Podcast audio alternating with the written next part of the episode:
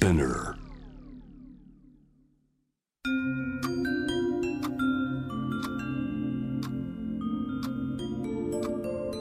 こんなこと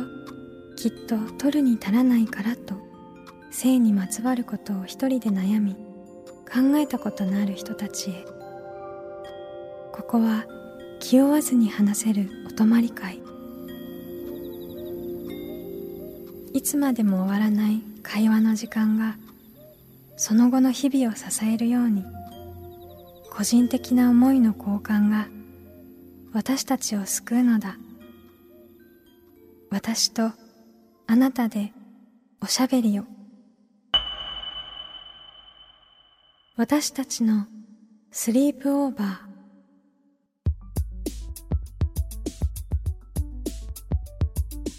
ミーユーの野村夢と Me&You の竹中真希です私たちのスリープオーバー。この番組は性にまつわる悩みや疑問を自分の言葉で自分の温度でゆっくりと心の扉を開きながら話していこう。そんなプログラムです。今回は最近ご紹介したリスナーからのメッセージの中から母と娘という関係に注目していこうと思います。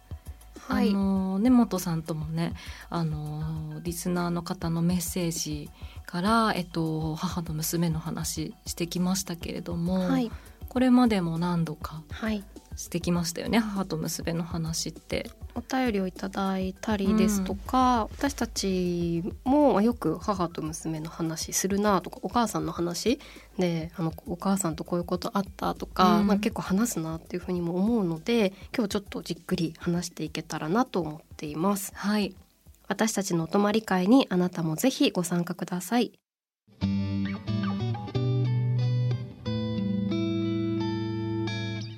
私たちのスリープオーバー改めて Me&You の野村夢と竹中真希です。今回のテーマは母と娘。まずはこのテーマのきっかけになったメールを改めてご紹介します。ラジオネームひとえさんからいただきました。お二人は母親とどのような関係性ですか？年齢を重ねたせいか母と似ているなと実感することが増えたのですが似ているからこそ嫌悪することや一番身近な同性なのに分かり合えないことにイライラしたりして母との距離の取り方が子供の頃に比べると難しく感じます。はい、ありがとうございます。ありがとうございます。はい、こういったあのお便り以前も読ませていただいておりました。がこう母と娘の関係性について、まあ、難しいこともねあったりとか、まあ、いろんな経験があるかなと思うんですけれども、うん、お母さんについて話すっていう時どうどうですかね？なんかまきちゃんとも話してるなと思うんですけど話してる。うん。なんかどんな関係性ですか？うん関係性。はいそうですね、うん、あの私実家で過ごしてたのが結構長くて、はい、あの今別々に暮らしてからまたちょっと距離感がいろいろ変わったりしているなっていうのがあるけれども、はい、まあ、結構うちはいろいろ親にかなんか厳しいなとかうるさいなみたいななんかそういうふうに結構ずっと思って割と反抗して生きてきた感じがあった。えー、なんかうんこれお母さん聞いたら怒るかもしれないけど でもありますよねいや怒んないと、うん、怒んないと思うけどなんか女の子らしくしなさいとか、うん、なんかこう結構いろいろ言われてたりとか、うんうん、なんだろうもっとこうしなさいみたいに言われた記憶もあるんだけどでも一方ですごくこう締め付けたりとか、何かこう決めつけたりとかはそんなにされてはいなかったような気もしていてでも多分心配してすごいいろいろ言ってくる。うん、なんだろう。家帰る時間とか、うん、なんか誰と遊びに行くとかとかなんでここまでいろいろ言われなきゃいけないのみたいな、まあ、今思えば心配されてたと思うんですけど、うん、まあ、そういうのが、まあ、20代であの働き始めてからまたちょっと関係性が変わってきて、うん、でさらに家を出てまた関係性が変わってきてみたいな、うん、っていう何段階もいろいろあったなっていうのは思いますけれども。確かにでもなんかまきちゃんのお母さんとの関係の話を時々聞くとすごくこうなんだろう大人になってからもコミュニケーション量が多いというかというふうに、はいはい、あの自分と比較してじゃないとそれ話せないあの多分世間一般的にとかっていうんじゃなくて私の状況と比べてっていうふうに思うことはありました。私だって毎日 LINE してるから、うん、毎日必ず昼過ぎぐらいまでに連絡がないとお互い心配になるみたいな、うん、でもそれが束縛ってよりかは多分同じレベルの心配性、うん、でも多いよね、毎日ってって思いますけど。なんかうちもなんかこう野村屋ラインっていうのがあってなんで野村家じゃない野村屋です。ちょっと居酒屋風に、うん、あの野村はひらがなで屋は漢字なんで、うん、ちょっと居酒屋野村屋っていう感じでラインがあるのでそれはあのお父さんが毎日ご飯を作ってるんですけど今でそのお父さんの自炊が送られてくるっていうことで毎日連絡を、はい、自炊の写真？自炊の写真が毎日、ま、毎日毎日送られてくるんです。毎日やるんだ。毎日今お父さんが夜自炊をしていてでもそこでお母さんとやり取りすることもあるし、まあ、個別のみんなのとこじゃなくてもう少し悩み事とかそういうのは個別に私も母親とやり取りしたりあと妹とこの前話したらお母さんには今でも悩み事すごい連絡してるって妹も言っててなんかこう悩み事を多分母と相談するみたいな関係性が結構あります。どんな悩み事うんまあでも体調面が多いですかね。うん、なんかそういうことをまあ、自分のまあ、子どもの頃のこととかあと考え方の癖とかを、まあ、母親が割と見ているところもあるので、うん、まあ、そういう自分のなんか不安に思う気持ちとかも何て言うか、うん。まあ、ただなんか大丈夫だよとか気にしなくていいよとかっていうことの先のなんかこういう時はこう考えすぎてしまっている私とかなんかあるいはもう少しこれは、まあ、ちゃんとうん心配して病院行った方がいいよみたいなこととかの話とかっていうのを結構したりっていうのはあるかもしれないです。あうん、多分今まではなんか親が全部解決してくれそうとか親にこうなんか結構委ねるみたいな感じであのちょっとでも何かあったら、ね、聞いてよみたいな感じで結構押し付けていたんだけどなんかこうそれの一番初めに言う相手が私にとっては結構お母さんだったりとかしていたんだけどただやっぱりそうですねあの環境が変わったりとか、まあ、自分自身もまたちょっと気持ちが変わってきたってことで母との距離が遠くなった感じはしないんだけれどもなんか逆に母の話を聞いたりとかなんかそういうことも増えてきたりとかしていてなんかそういう意味でなんか LINE でもなんか私ばっかりが何かを聞くとかそういう感じでは全くないというか、うん、で実際に会った時とかも結構お互いの話を聞くみたいな、うん、なんかそういう感じに多分10年前とかと比べたらだいぶ変わってるような気がしました。うん、確かになんか変わりますよね。私もこうあのー高校生までが実家ででそこからは大学からはあの離れて暮らしていてやっぱそこで結構大きくもう変わったっていう感じがやっぱりすごいあったのでなんかやっぱすごいそばに何て言うかずっといた高校生まではの時はもっとなんか、うん、なんだ距離が近かったし、まあ、分かってよみたいなことがお互いあった気がするんですけどそれこそレディーバードの話をするじゃないですか、はい、たまにたまにするっていうか結構好きなあの作品としてというか、はい、グレタ今日見直してきたから、はい、いや素晴らしい、うん、でもあのレディーバードであの車のシーンが結構出てくるじゃないですか、うん、お母さんがあの運転をしてで娘があの乗ってて助手席に乗っててっていうんでであそこの車の中で結構話をするっていうシーンを見た時になんかすごいこう自分があの大学に入学するから実家を出る時にあの車で駅まで送ってもらった人すごい重なる感じがあって。でなんかその日のことはきっと忘れないだろうみたいな風に思ってるんですけど、まあ、ちょっとレディーバードの話と違うかもしれないんですけどあの車っていう空間の中でなんか2人っきりでどこかに移動する時だからこそ話せることっていうことで言うとなんか私はすごい覚えてるのは、えっと、その駅まで送って、まあ、明日から離れ離れで暮らすっていう日にあの、まあ、今まで本当にまあ、ありがとうみたいなことと本当に申し訳ないかったみたいなことをお母さんが言ったことがあってであのまあ、それまでは結構喧嘩したりとかすることも多かった。で私は妹もいるんですけど、まあ、妹と母よりも私と母の方がすごい喧嘩が多かったりとか、うん、まあ、似てるとこもすごい多かったのとか、まあ、お母さんがやってるピアノを、まあ、私もすごいピアノやってたりとかっていうんで結構こうやり取りが多かったっていうのもあってでなんかいろんなことをまあなんだろうなんか学校で行事をやるのとかも結構好きだったので、まあ、いろんな、まあ、勉強したりとか、まあ、いろいろいろんなことやってたやってたっていうかのになんかそういうことを全然なんていうかちゃんと認めなんかられなくてごめんみたいなことをすごいお母さんが言ってくれたことがあって、まあ、本当はすごく面白かったし楽しかったっていうふうに思ってたみたいな感じのことをでもこれちょっと今言うとやっぱり泣いてしまうって毎回思い出すたびにこう泣いてしまうみたいなのあるんですけどなんかそういうことってなんか一回こう距離を取る時にそういう話ができたなっていうのは結構ずっと覚えてるっていうのが母とのエピソードだとあります。あうん、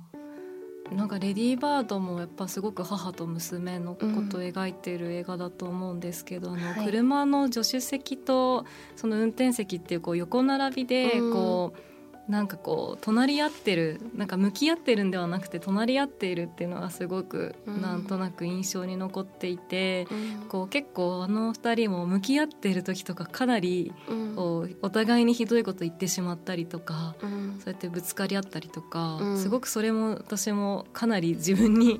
自分にもあった過去をすごく思い出させられるような、そういうやり取りが結構出てくるんですけれども。でもああいう隣り合ってまた違う方というか前を見てるんだけど横でいて話してる時の感じとか、すごい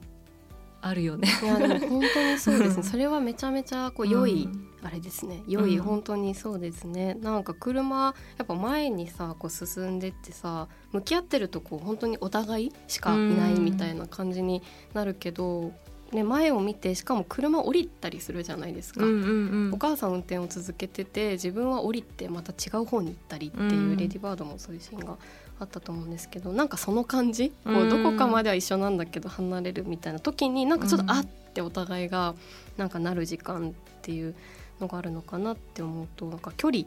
とかによっても関係性って変わるのかなと思ったりとか。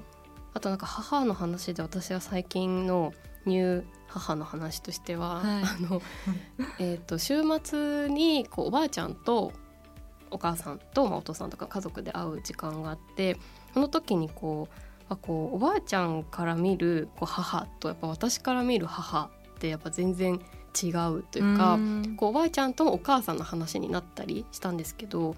でおばあちゃんが見てるお母さん像っていうのと私が見てるお母さん像っておばあちゃんからしたら娘だし、うん、私から見ると母でなんかやっぱりちょっとなんかち違うというか、うん、感じがあってなんかそういう当たり前のことかもしれないんですけど本当に母もなんか娘でありというか、うん、母なんだなっていうのでこんなにこう近い人同士でも一人の人の見方が全然違うなみたいななんかそういうことをちょっと3世代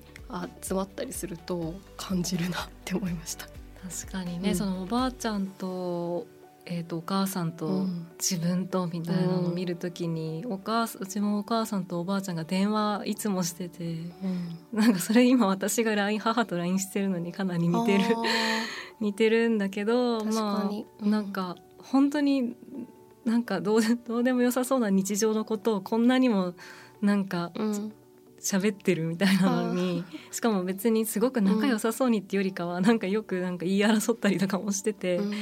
今ふと思うと自分と母親の関係が母とその祖母との関係ともまたもしかしてちょっと近づいてきてる部分もあったりするのかなとか。うん、確かに。私はあの長女なんですが、はい、まきちゃんはまあ、長女ではあるのか。でも2番なんていうのお兄さんがいらっしゃる。そう、はい、私お兄ちゃんがいて、うんうん、あの9個離れてるんで、はい、結構離れてるんですけれども、うんうんうん、そうでも私そうそれで言うと、はい、お兄ちゃんとめっちゃ仲良くなかったんですよ。うんうんうん、でマジで10年ぐらいほとんど喋ってないみたいな時期が。うん、何歳から何歳ぐらいの10年、ね、小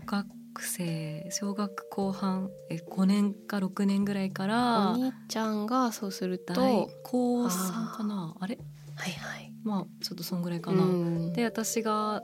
大学入ってから喋れるようになったかな、うんうんうん、って感じなんですけど、はい、その時もあの全部お母さんにあの話してそれが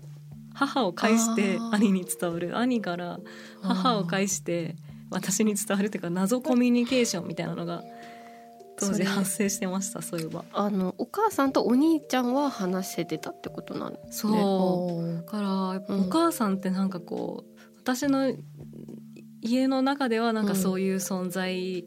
というか誰と全員とまあ話話すというか。ちょっとなんだ通り道みたいなそうそう通り道みたいな。でも背負わせてしまってたのかもしれないなとも思うんですけれども。お父さんとお兄ちゃんはその時？え 全然喋んない。うん、お母さんね。どうなんですか、うん、その、うん、長女じゃないですか？はいはい。そうですね、うん、うちは4つ下の妹がいて私が長女なんですけどうん。でもやっぱりこう、まあ、長女だからなのか性格の違いなのかわからないですけどでもあのやっぱ全然違ったと思いますね。私とお母さんの関係と妹とお母さんの関係、うん、で私の方がお母さんと直接的にこうバトルになるというか私もすごく結構感情をあらわにしてお母さんとぶつかるみたいなのが多かったですしお母さんも私には結構なんだろう真正面からというか言うってことが多かったなと思うし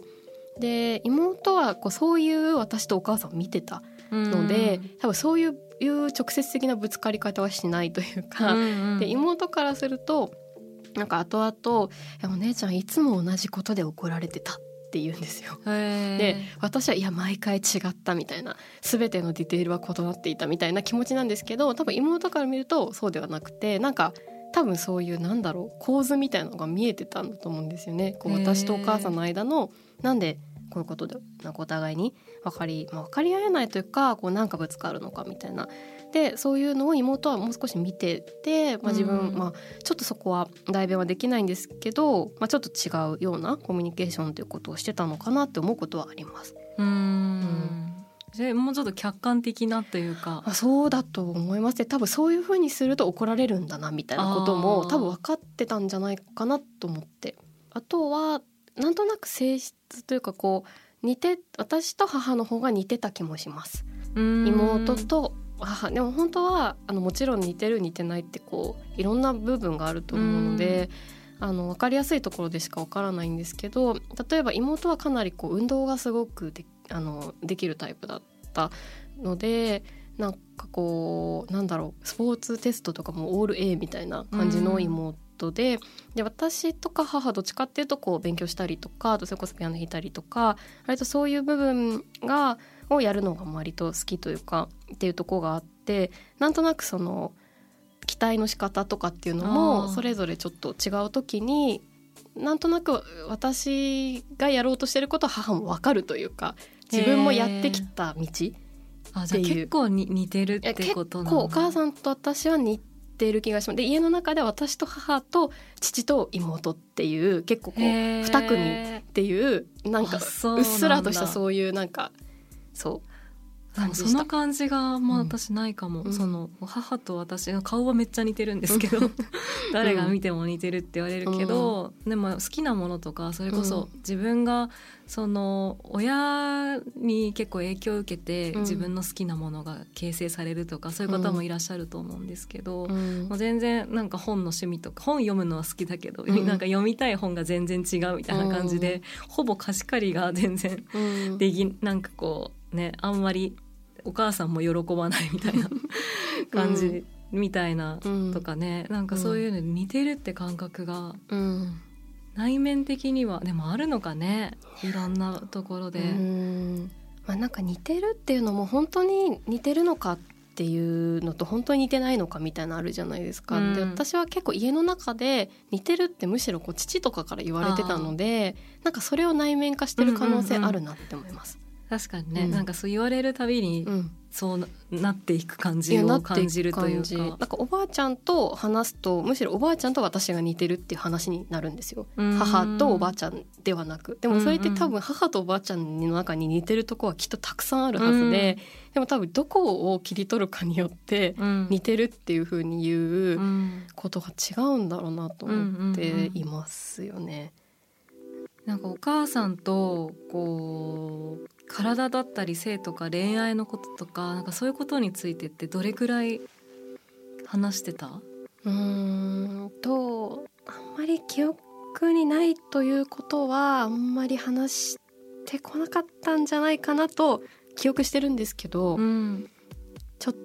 とそう記憶してるっていう感じ。えそのですはい全部体も性も恋愛も？うーんなんか自分の記憶の中ではあんまり話してなかったんじゃないかなって思うんですけどうん。でも母との関係性を母と話すと「いやこういう話してたよね」って言われたりするんですよ。自分が覚えてないところを母が覚えてたりするのでもしこれを聞いたら「いやいやいや」みたいな 話してたよってなる可能性がある。自分の印象としてはその話をすごく母としたっていう記憶はあんまりないです。でもちょっとでもどっちかっていうとそういう話をすごくしやすいと思ってたわけでもなかったのへでー多分話さなかったんじゃないかなと思いますしなんかめっちゃ話そうみたいな聞いて聞いてって感じでもなかったんじゃないかなって思います。うん。私も全部恋愛の話してたから、なんかうんもう本当にこれはお母さんをもう友達だと思って、うん。友達よりもむしろお母さんにうん。なんか結構進捗とか今、なんかこういう人が好きだからとか、うん。なんかそういうこと結構恋愛とかそういうことに関してはなんか共有してた気がするんだけど、うん。ただ性の話ってなるとなんかこう恋愛というか好き誰を好きとかそういう話はするのに、ん。なぜか性の話ってなると、まあ、すごく踏みとどまってうんなんだろう。本当は聞きたいこといっぱいあるじゃないですか。うん。なんかこう自分がこう友達とかからと話している話とか漫画とかドラマとかで読んでる話だけではなく身近にいる一番あの近い人に性の話を今思えば聞くべきだったって思うんですけど、うん。なんかやっぱそこは伏せられてるような感じがしてたのかな。うん。おそらく別にお親からもあのいろいろした方がいいよとかそれこそ性教育的なことはうん。多分なかったと思うから記憶の中ではね。うん。なんかそういうムードをうん。なんかこう感知して、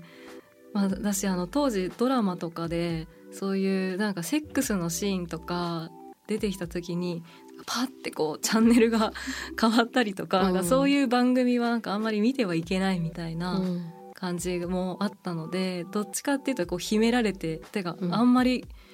こうそういうの質問とかしたらちょっといけないんじゃないかみたいなのはあったので、うん性の話に関してはしてないですね。してないですよね。もう少しでもその当たり前に話すような例えば親もさそういう話を例えば性教育とかを直接してきたりとか、うん。してたとしたら話してたかな。どうなんだろう、うん。親が話してたとしたら、うでも分かんないですね。でもねしてたのかな、ね。でもうちも確かに家の中でその性にまつわる話とかをなんだろう。べ私と母っていう関係性じゃなくてもそういう話を家庭の中であんまり聞くことなかったというか、うんうん。うん、でテレビとかも確かに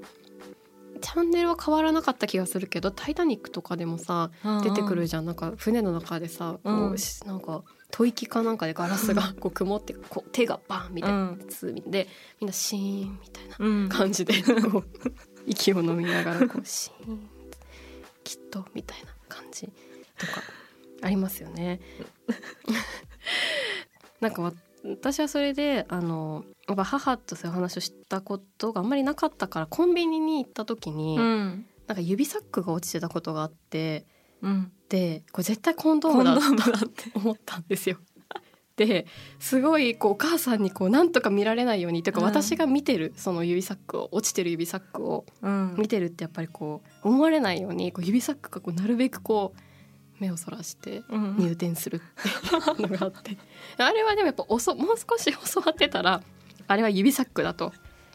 ちょっと似てるもんね似てるし使わないでしょ指サック。やっぱ小学ック見たこ生とないそう。今もあんまり。そうなんですよ。っていうぐらいだからやっぱあんま話してなかったんじゃないかな、はい。面白い。でもこれはすごい、はい、印象に残ってるのででもそれに戦慄したっていうことは多分あんまり家庭の中でそういう話を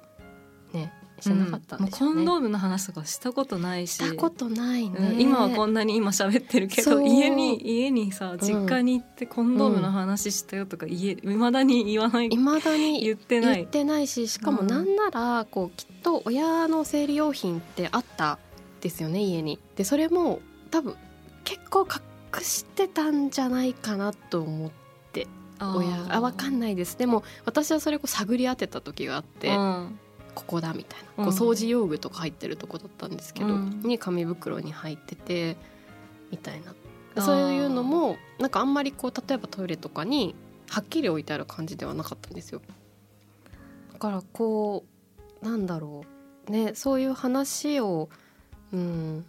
知らないというかなんか推し量るみたいな感じだったかもしれないです、うん。お互いに今の母の状況はこうなのかなとか体にまつわることとか特に性にまつわることとか、まあまあ、そういう話は別にしなくてもいいのかもしれないですけど例えば生理があの、まあ、ないってこととか終わっていくこともあるじゃないですか、年齢として的に。でもそういう話もしたことはないので、うん。私もなんかその母親のの更年期障害の話とかも、その当時はもう全然なんどういうことなのかがあまり分かってなかったみたいなのがあって、でそれでその大人になるにつれてなんかいろいろとあうん。そういうことだったんだっていうのが、まあ、すごく分かったみたいなのもあって。うん。あなんか当時もっと知ってればよかったっていうのはなんかこうねなかなか小学生とかでどれだけ理解できたか当時のことを思うと、あのまだわかんないけれどもでもなんかそういう話とかも必要以上に伏せる必要もないのかどうなのかみたいなところがね、うん。うん。うん。私たちのスリープオーバー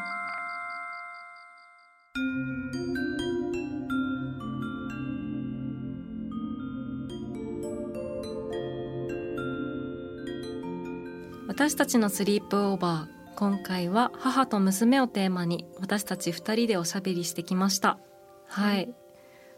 なんかめっちゃ面白かったですけれども、はい。母と娘っていうテーマで私たちもね二人で結構あのお母さんの話とかうん。普段もよくしてるんだけど、はい。ちょっと改めて腰を据えてしてみると知らなかった話もね。たくさんでしたね。たくさんでしたね。母とこう性の話をするっていうことがねこの番組も性についてのテーマですけど